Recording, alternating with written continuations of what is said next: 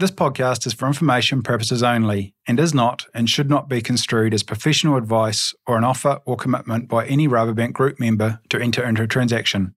The views expressed by the presenter and or guests are their own and do not necessarily represent the views of Rabobank. Please see the podcast description for a full disclaimer.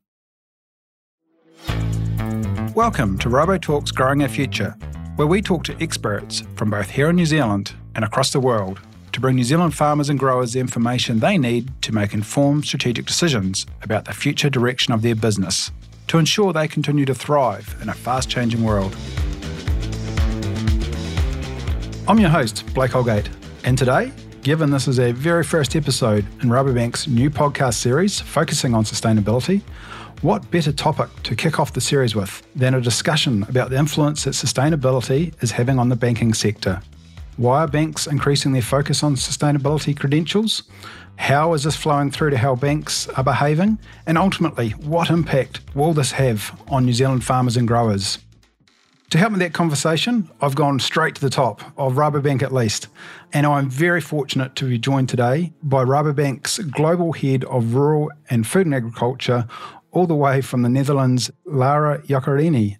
Welcome to the very first episode of Growing Our Future. Thanks, Blake, and uh, thanks for having me. I'm, I feel honored to be a part of the inaugural show. Well, I've got you for a very good reason, um, not just because you're head of um, global rural for Rabobank, um, but I've, I've, had a number of discussions, or, or, at least listened to you a number of times on on this and related topics, and, and always find it incredibly insightful. So, very pleased to be able to sit down with you today.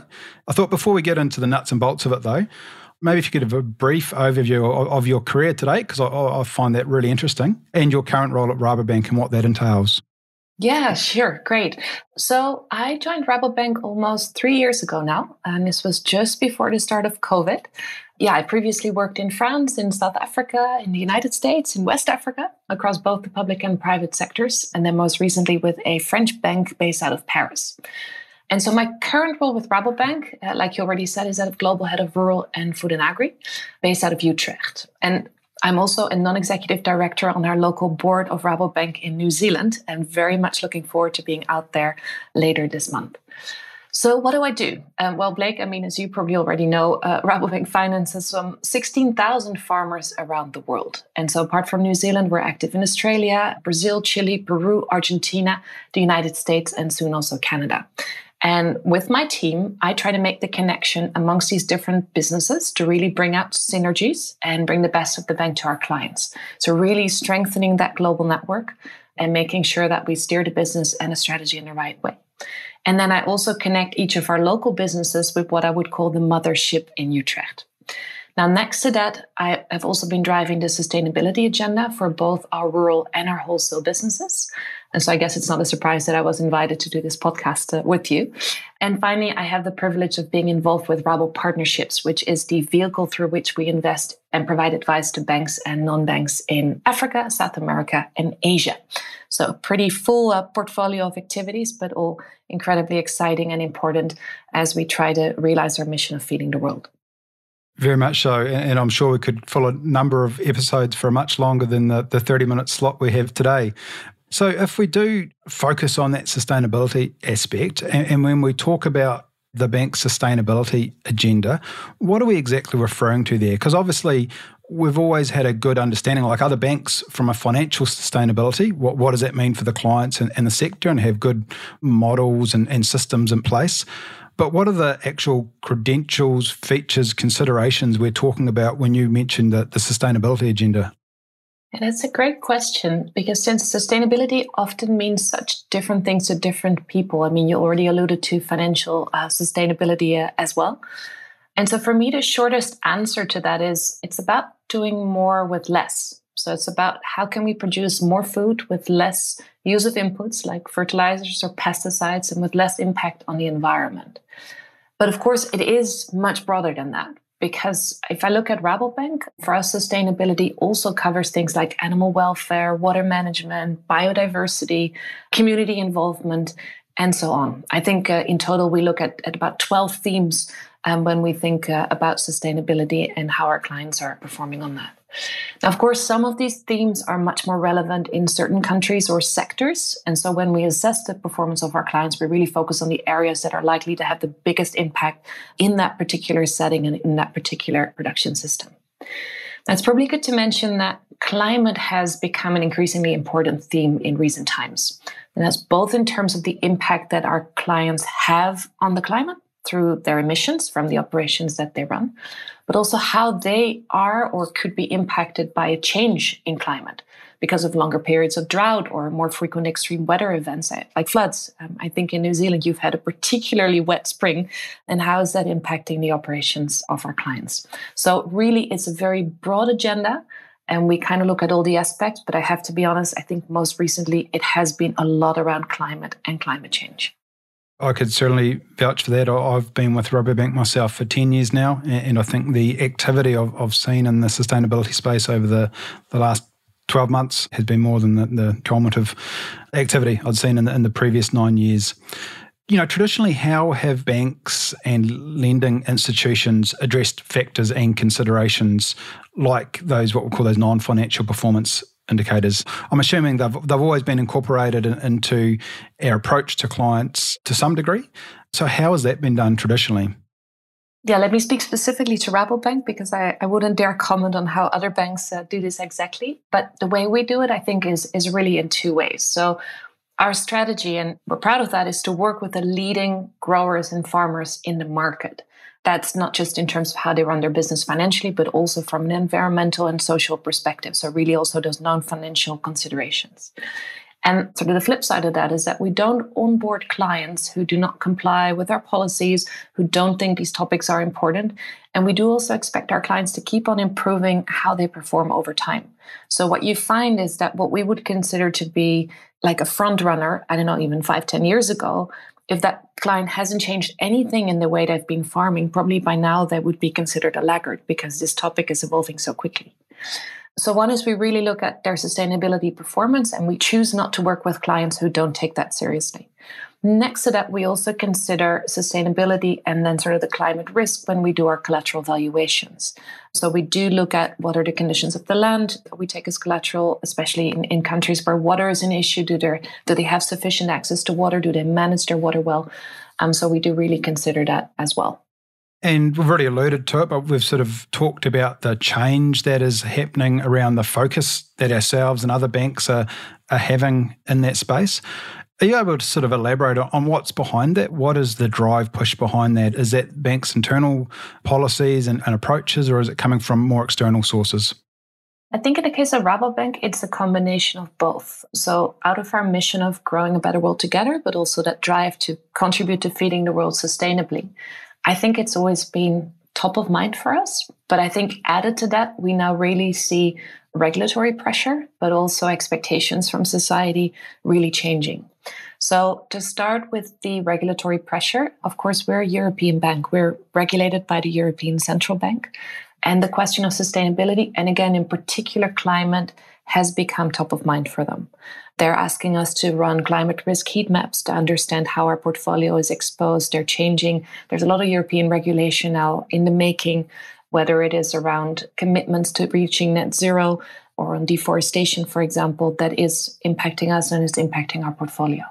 And when I say impacting, I don't just mean in a, in a bad way. I mean, actually, it's, it's encouraging us to just keep on doing better in that sense. And then, of course, there is societal pressure on us as well. Now, as a bank, and I'd like to say alongside most of our peers, um, we have committed to reaching net zero in our financed emissions or scope three by 2050. And I'm sorry if it gets a little bit technical here, but these financed emissions are basically the emissions that our clients produce in their operations. So as a bank, we've already said, hey, the emissions from our own operations are scope one and two. We're bringing those right down, and we've been working on that. But the financed emissions is really, I mean, in the case of a dairy farmer in New Zealand, this would be the emissions from the feed that they purchase or the fertilizer they might use, or simply from the methane from their cows when they're burping. And so the expectation from society as large is really that banks will play their part in bringing down those emissions. And that could be by, well, take the case of fossil fuels that a bank might have in its portfolio. It's really to say, well, are you stopping to finance those? or by simply encouraging clients to become more sustainable. And that could be by having sustainability linked loans where you tie the interest rate to, um, say, specific sustainability KPIs. Coming back to regulators, um, so they're very focused, like I said before, on climate risk, and they really want to make sure that banks do not end up with what we would consider to be stranded assets, and that they really hold enough capital also to withstand any shocks to their portfolio from extreme weather events. So, yeah, it's really a, a pretty interesting time to be working uh, for a bank right now. And potentially, maybe if we just dig into that regulators and, and potential capital holding requirements, what are the potential implications of that over the next five, ten years plus, Lara? Any thoughts on how that could play out and, and influence access to capital and the cost of that capital? So, I guess as a bank, we've always been in the business of trying to balance risk and return. And I think going forward, sustainability and climate will increasingly enter the equation. So I think we will be looking not just at financial risk and return, but also at climate risk and sustainability return. And so, by implications, clients who deliver less of that sustainability return, because, for example, they have higher emissions, I would expect that sort of coming through in how we view risk and then also in the cost of capital. And I think for banks as a whole, I think the regulator will also be looking at us in that way. They will be expecting us to say, well, if you're more exposed to climate risk, that is a type of risk, and we'll expect you to hold more capital for that. And ultimately, that will be added on to the bill for our clients. Now, saying that, I do think we're a long way away from that today because we don't yet have the data, but it's changing very, very quickly. Okay, so picking up on that data point, what, what is the data that you referred to that we need? What takes us from where we are now to that point where we do have clarity and, and it does start to get in, in, incorporated into how we formally assess that impact and risk? Another really good question, and I think we're we're kind of coming to terms with that. So we've had our uh, rural client photo or sustainability assessment with our clients for a long time around those twelve themes that I alluded to earlier. I think what we now increasingly see is obviously emissions data. So, how much do our clients and their operations emit in terms of greenhouse gases?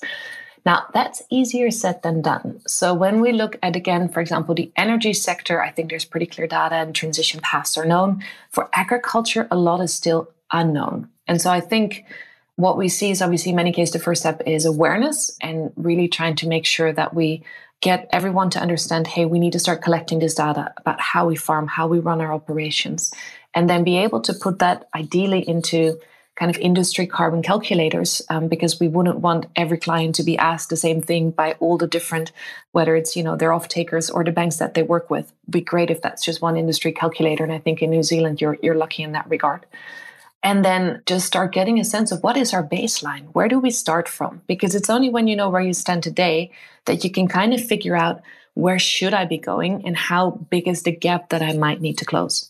So when we speak about data, yeah, I think it's really like I said we've committed to reaching net zero by 2050. We need to kind of reach certain in between targets as well, and we can only do that if we know where we stand and where we're heading. So essentially that's just the stage of the, the journey we're at. So so in New Zealand we talk about farmers needing to, to know their numbers and there's there's a range of campaigns built around that in both the, the dairy and, and sheep and beef sector. Am I kind of hearing that that's a similar stage where, where the banks are at? So so we have made some long term commitments and, and we know where ultimate we need to get to. But the exact pathway and, and how that plays out is still to be determined because we are doing that, those baseline numbers, understanding where we're at now before we advance too far down. Well, what does that roadmap look like? You know, interim targets or anything like that. Is that correct? Yeah, no, absolutely. And I think see what we'll find is some of our clients, and especially, I mean, I, I mentioned we work, we like to work with the leading farmers. So I guess intuitively, we assume that they're already well on their way to Paris. I think for some operators that will be more challenging. But without really having sort of scientific backing for that, at this stage, it's nothing more than an intuition. And we do need to start firming that up. I think New Zealand um, and the government has been pretty forward looking in that regard. I know it might feel when you're there that things keep on changing and new requirements keep popping up. But looking from where I sit, I really feel that the government, because the country is so export oriented, you try to anticipate what are we going to be asked in a few years down the road and how do we start preparing for that. And I think that's really going to help indeed in making sure that all farmers know their numbers, know where they might be outperforming, but also perhaps underperforming so that they can take the measures and make the investments to do so. I think specifically in dairy, there is a lot of focus on, for example, things like feed additives, and they look promising. But again, until you start measuring, it's hard to know how big the impact of that will actually be.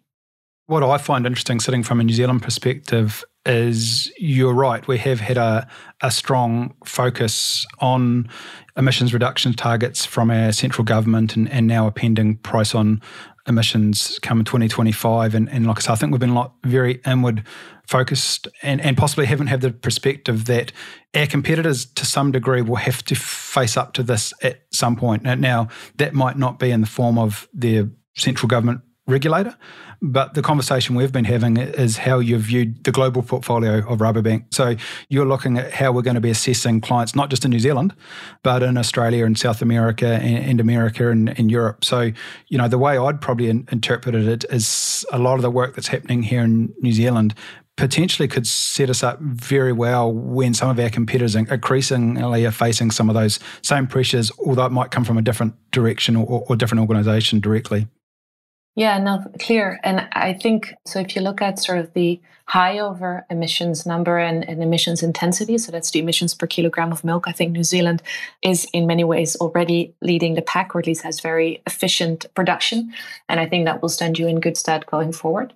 And yeah, as Rabobank, I mean, we do this all around the world in all our operations. We look at the steps that our clients are taking. I think in New Zealand, in a way, it helps because both the government and industry are moving in the same direction. I think that's not the case in all in all countries just yet. And we as a bank try to play our modest role in in making it possible and really facilitating that. We've spent a lot of time focusing on climate and for very good reason. But obviously when we talk about sustainability and, and those non-financial indicators and you mentioned the 12 indicators that we already look at what would you see as the next one or two major other indicators that are probably next cab off the rank, and farmers should increasingly be turning their mind to and, and focusing and, and getting an understanding on you know where they stand in, in respect of those indicators in, in, their business and where that's going. So i think we already see biodiversity kind of coming up next and that is again linked to obviously uh, pressure that we have in europe to look at this um, I think Rabobank itself has also signed a biodiversity pledge, um, which is at least indicating that we'll try to monitor and report on, on where we stand. So again, that the data comes into play. I think in ways that's an even more tricky one. And really, as with all these things, we kind of, you know, it's, it's, baby steps. We try to figure it out along the way. And we really always try to work with our clients as well to figure out what's the best way to do this. But I think, yeah, biodiversity is a big one. And in other parts of our portfolio, I think water is becoming an increasingly important topic access to water, availability to water, quality of water and that will um, happen. Of, of, course have a big sort of implication on our horticultural portfolio. So then you're looking more at our some of our south american operations but for example california as well. Yeah, water is certainly again a, a, key one in New Zealand and has been for a number of years. I suppose interesting, but there is, is for us, it's more of a water quality discussion and, and, and, challenge in terms of water quantity. It's an, an, area where actually we have a lot of water, whether we're appropriately harnessing it and, and whether we can better utilise it to maybe adapt to some of these changing climatic conditions is a, another discussion. If we start to bring it down right to a New Zealand client farmer level, what can they be doing to prepare now for some of these changes and, the direction of travel that we've, we've talked about in terms of the influence that climate in particular, but, but more broadly sustainability, will have on how banks behave? Well, it's always hard to give a farmer advice on what they should be doing. But I guess my key ask would be be curious and I guess take an open mind.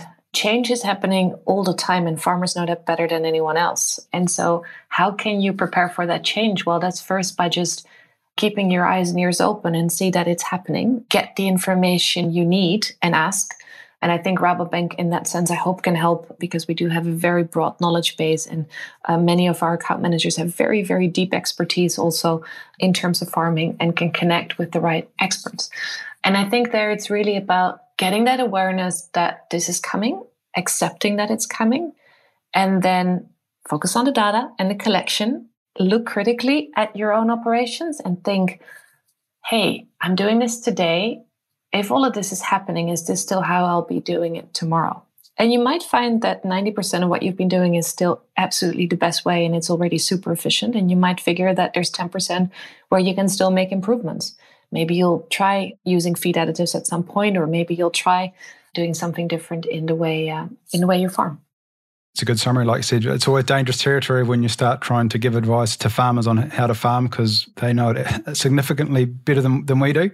I suppose it's, it's just trying to, you know, from our perspective, giving them a, a frame around understand what, what the implications could be for them going forward. And, and I'm going to talk about going five or, or 10 years forward. And, and, I realize that's an incredibly murky space right now. But do you see us, not us, but banks generally getting to the point that clients or farmers that aren't able to demonstrate they have a good understanding of this and are moving in the right direction, there will be implications around how they access finance or, or the cost of that finance?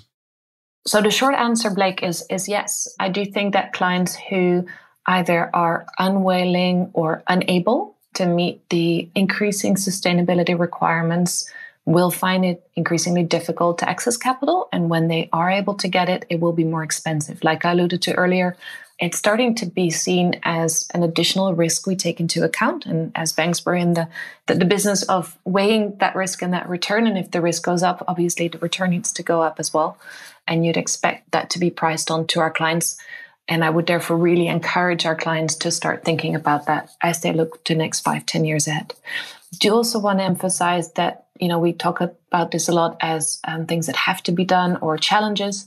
But let's not also forget the opportunities that are out there, whether it's around carbon credits or sequestration, um, whether it's about the use of innovation. I think that's phenomenally important and really offers incredible benefits couldn't agree more. How I frame it is, is we're going through a, a, period of change, and that does create obviously anxiety and challenges, but also massive opportunities.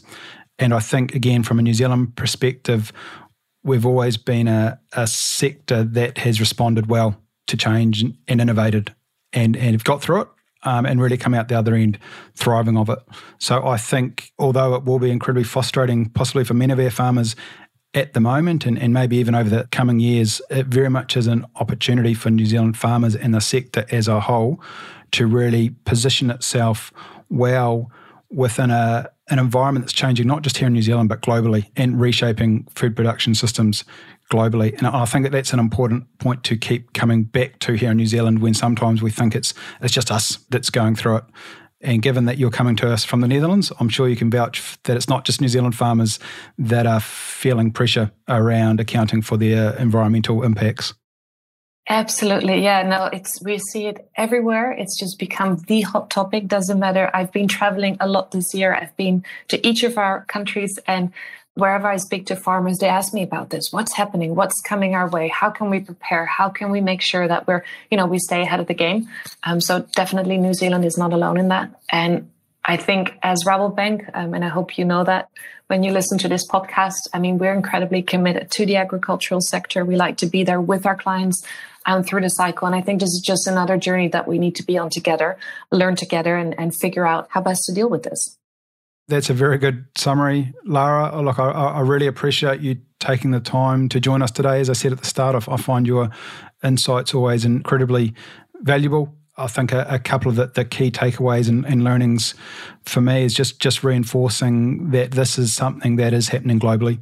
This is a, a change that is beyond just New Zealand and, and, New Zealand farmers, and potentially what what is happening between a, a government and industry level. It is it is much broader than that. I also think it's important to keep in mind that you know various organisations and, and sectors globally are still at that know their number stage. So we're still getting the information and data to benchmark where we're at, and that's okay that's fine. That's that's the stage we're at. So let's get that stage right before we progress too much farther. But it is important to keep in mind we will have to progress from here. So once we get that right, it is about taking that that next step around well, what practices or, or behaviours do I need to take to head in the direction I need to head. Because from what I'm also hearing is that will start to have implications for how you are able to to access capital going forward, which will have implications around costings. So again, Lara, thank you very much for joining us today. I'm very excited that you're coming down to New Zealand for the launch of this podcast in the coming weeks, and I understand you're going to do a few few other activities within the New Zealand business while you're here. So, very much looking forward to catching up then. Thanks, Blake. It was uh, great to be here and uh, look forward to seeing you uh, in person, hopefully next week.